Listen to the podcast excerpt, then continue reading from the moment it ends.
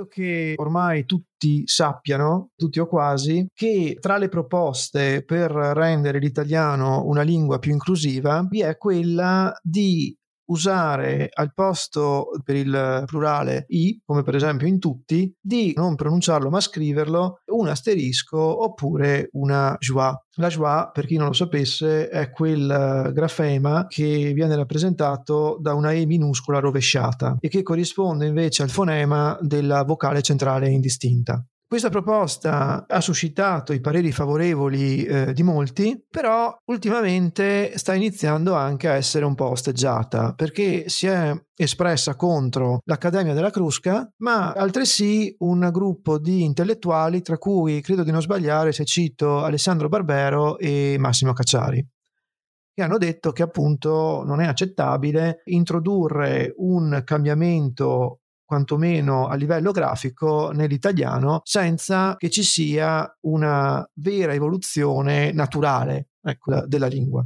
Insomma, sembra che eh, tra l'altro questa joie, questo grafema, abbia comunque preso piede anche in uh, alcune situazioni, diciamo così, istituzionali. Quindi alcune comunicazioni non si legge più tutti o tutti barra tutte o tutte barra i, per essere più inclusivi e quindi mettere il femminile plurale per primo, ma appunto questa forma eh, T-U-T, joie, oppure asterisco a scelta.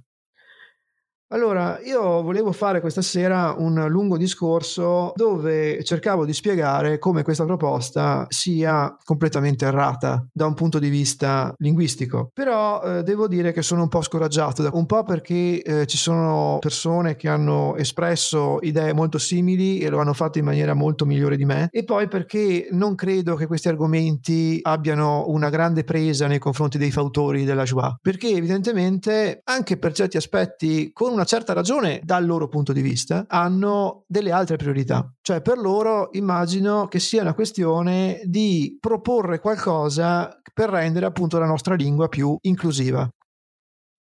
Per esempio, potrei dire che le due parole italiane, il sole e la luna, si oppongono alle parole tedesche di Sonne femminile e der Mond maschile. Questo non, non vuol dire che l'italiano è più attento alla tradizione rispetto al tedesco, ma che il genere grammaticale non va a descrivere una realtà esterna, ma descrive delle opposizioni concettuali all'interno del fenomeno linguistico stesso. In qualche modo la differenza tra generi, maschile, femminile e neutro, è più assimilabile, per esempio, all'apofonia, quel cambiamento vocalico che si può vedere molto bene in alcuni paradigmi verbali inglesi che fanno capire che eh, c'è una sequenza. Però, ripeto, questo è veramente il, il, minimo indispensabile e credo di aver detto anche troppo per quelle che sono le mie competenze in, in campo linguistico, fonologico. Io veramente volevo parlare di un'altra cosa, volevo parlare della democrazia applicata a questo problema della joie. Però prima ti lascio veramente la parola. Sì, quando hai citato il tedesco, mi è fatto venire in mente che avevo letto un articolo dove si parlava proprio del fatto che in Germania volevano sostituire alcune parole utilizzate al maschile con una versione al femminile per renderle più inclusive. Qual è il problema? Che naturalmente tutte le realtà che non si rispecchiano nel maschile e nel femminile hanno protestato ritenendo che non fosse una scelta realmente inclusiva. Quindi bene hai fatto a toccare i, ter- i termini più grammaticali e più linguistici della situazione, della faccenda però è evidente che qua stiamo parlando di una questione politica e fortemente democratica. Personalmente io non so se cambiare una lingua rende le persone che la parlano più inclusive, perché in teoria, magari sono io che sbaglio, l'approccio o la visione dovrebbe essere così, no? nell'idea di chi sostiene queste tesi però allora dovremmo andare a vedere in altri posti del mondo dove si parlano altre lingue se questa cosa è vera, è stato fatto, non lo so, perché ci sono lingue dove c'è il neutro per esempio. La mia impressione è che questa battaglia che è iniziata qualche anno fa, qualche anno fa con la Boldrini abbia un po' perso il vero significato che doveva essere all'origine di questa battaglia, che riguarda i diritti delle persone, il diritto di esistere, di manifestare il proprio essere, il proprio io e si vuole, a mio parere, utilizzare la questione della lingua per forzare la mano e creare una turbativa. È un'idea intelligente? Non lo so. A me sembra un'idea che finisce per rivoltarsi contro come un boomerang tirato male. Perché?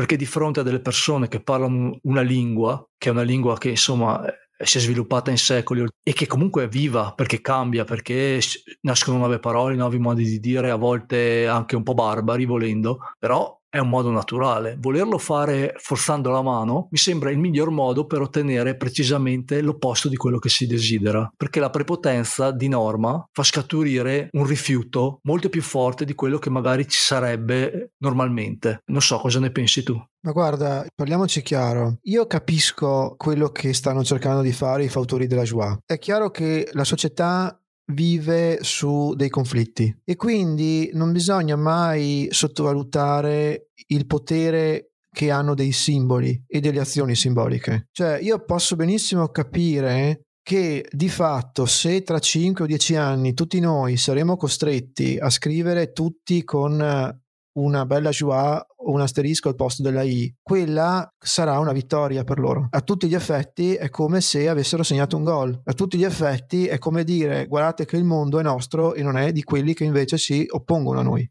E siccome io cerco di essere un democratico e cerco di essere un galantuomo, ammetto che queste persone possano portare avanti la loro propaganda. Poi magari personalmente, come ho spiegato prima, più, più, per ragioni veramente di grande rispetto per la mia lingua e per la tradizione, anche se la parola tradizione è una parola molto ingombrante in realtà. Io sarei contrario. Se loro vogliono propagandare questa cosa, a me sta bene. Se a un certo punto loro arrivassero a vincere, no? a segnare quel gol di cui parlavo prima, mi starà altrettanto bene se lo faranno in modo leale. Però tutto questo mi porta a un altro discorso. In una società ci sono tre tipi, secondo me, di comportamenti.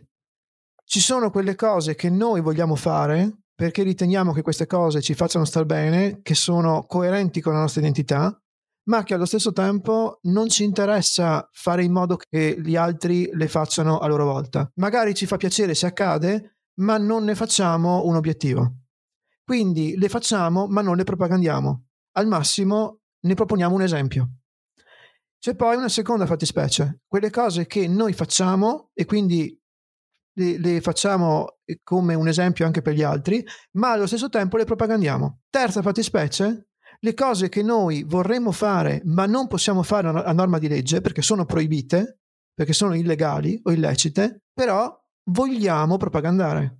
Però attenzione, lo possiamo fare? Molto probabilmente in certi casi no. E qua si gioca tantissimo il discorso della democrazia assoluta, perché nel momento in cui uno Stato non ti lascia fare determinate cose, e questo va benissimo, ok, perché è normale che uno Stato proibisca ad alcune persone di fare certe cose, ma non te le lascia neanche dire, qui siamo già davanti a un problema.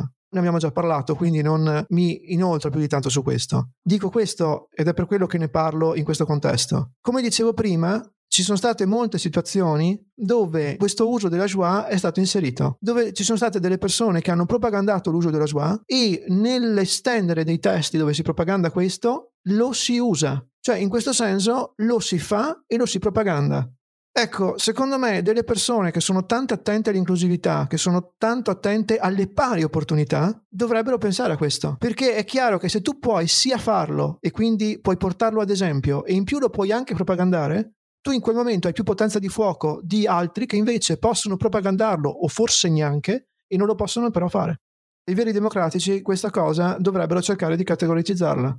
Poi io mi rendo conto che se andiamo avanti su questa strada potremmo anche arrivare a dei paradossi tremendi, perché vorrebbe dire per esempio che dei vegani non possono mangiare vegano, dovrebbero semplicemente propagandare l'idea di veganesimo. Capisco che c'è un problema qua, che c'è un paradosso, però allo stesso tempo, come direbbe Rousseau, è meglio esprimere un paradosso piuttosto che indulgere in pregiudizi. Sì, ma parlando di paradossi, io vorrei toccare un, diciamo, una questione un po' terra-terra, perché io qualche tempo fa avevo visto un video di Roberto Mercadini, che è uno scrittore, un attore, che parlava proprio della joie, proponeva delle soluzioni, però lo faceva veramente, eh, sembrava sulle uova. E anche noi due adesso dobbiamo essere onesti, stiamo cercando di misurare le parole, perché perché sappiamo benissimo che chi fa questa battaglia ha un certo livello di aggressività e di intolleranza verso chi non la pensa allo stesso modo. Ed è curioso, no? è paradossale che tu vuoi cambiare il linguaggio per avere un, lingu- per avere un mondo più inclusivo, ma hai un atteggiamento, diciamo, molto battagliero invece con chi non la pensa come te. Ora, proprio perché siamo in una lingua che sta cambiando, Per esempio hanno inventato un termine che è cisessuale, che fino a qualche anno fa non aveva senso di esistere, no? Questo neologismo, cisgender, significa qualcuno a proprio agio con il proprio genere biologico. È una parola nuova. Questa è l- la lingua che sta cambiando. Forzare invece violentemente un linguaggio che è parlato da 60 milioni di persone per una questione ideologica, secondo me va un po' oltre la democrazia stiamo parlando di qualcosa che assomiglia di più alla riprogrammazione neurale delle persone. E qui non lo so, siamo sicuri che siamo ancora nell'alveo della democrazia nel tentare di cambiare una lingua? Quindi torniamo veramente al paradosso. Il paradosso è che per ottenere più rispetto si tengono dei comportamenti totalmente intolleranti. Perché, ripeto, ho fatto l'esempio di Mercadini, ma basta cercare tutti gli articoli che toccano questo tema, a meno che non siano di realtà di estrema destra che se ne fregano, ma chiunque che sia moderato o sia addirittura di sinistra o sedicente tale fa un'enorme fatica. Perché? Perché ha paura di avere una risposta violenta, naturalmente a parole, eh, non fisicamente. Siamo sicuri che sia la strada giusta. E qui torniamo alla questione della democrazia. Se tu vuoi fare questa cosa in democrazia, dovresti darmi delle buone motivazioni per farmi cambiare idea. In altri ambiti, ognuno di noi può, può aver subito o può subire quotidianamente della discriminazione, quindi essere discriminati è qualcosa che tutti conosciamo. E allora, non sarebbe meglio invece di imporre l'utilizzo di un nuovo italiano e tra l'altro questa cosa è molto forte in ambito universitario, visto spesso con gli avvisi, le manifestazioni loro. Non sarebbe invece il caso di utilizzare un approccio soft, democratico, di comunicazione diverso, più diretto, più semplice? Io non ho una risposta su questo tema, però secondo me così non si va da nessuna parte.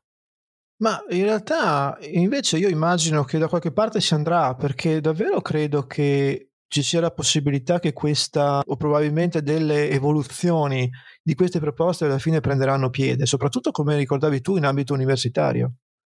Perché qua non è tanto un discorso del fatto che cercano di silenziarti con delle parole violente, ci sono anche altri metodi, perché ovviamente noi siamo fuori e quindi ce ne freghiamo, però immagino che appunto all'interno dell'accademia non sia così facile portare avanti determinati discorsi. Magari in Italia il problema non è ancora così sentito, ma all'estero ci sono stati dei casi abbastanza eclatanti da questo punto di vista. Però, vedi, il problema qui non è tanto la fazione che vuole la Shoah, perché secondo me loro stanno semplicemente utilizzando degli strumenti che hanno a disposizione effettivamente. Il problema sta nell'intero sistema che appunto noi tra mille virgolette continuiamo a chiamare democratico o peggio ancora liberal democratico. Perché non sono mica stati i fautori della Shoah a decidere che determinate cose non si possono neanche dire.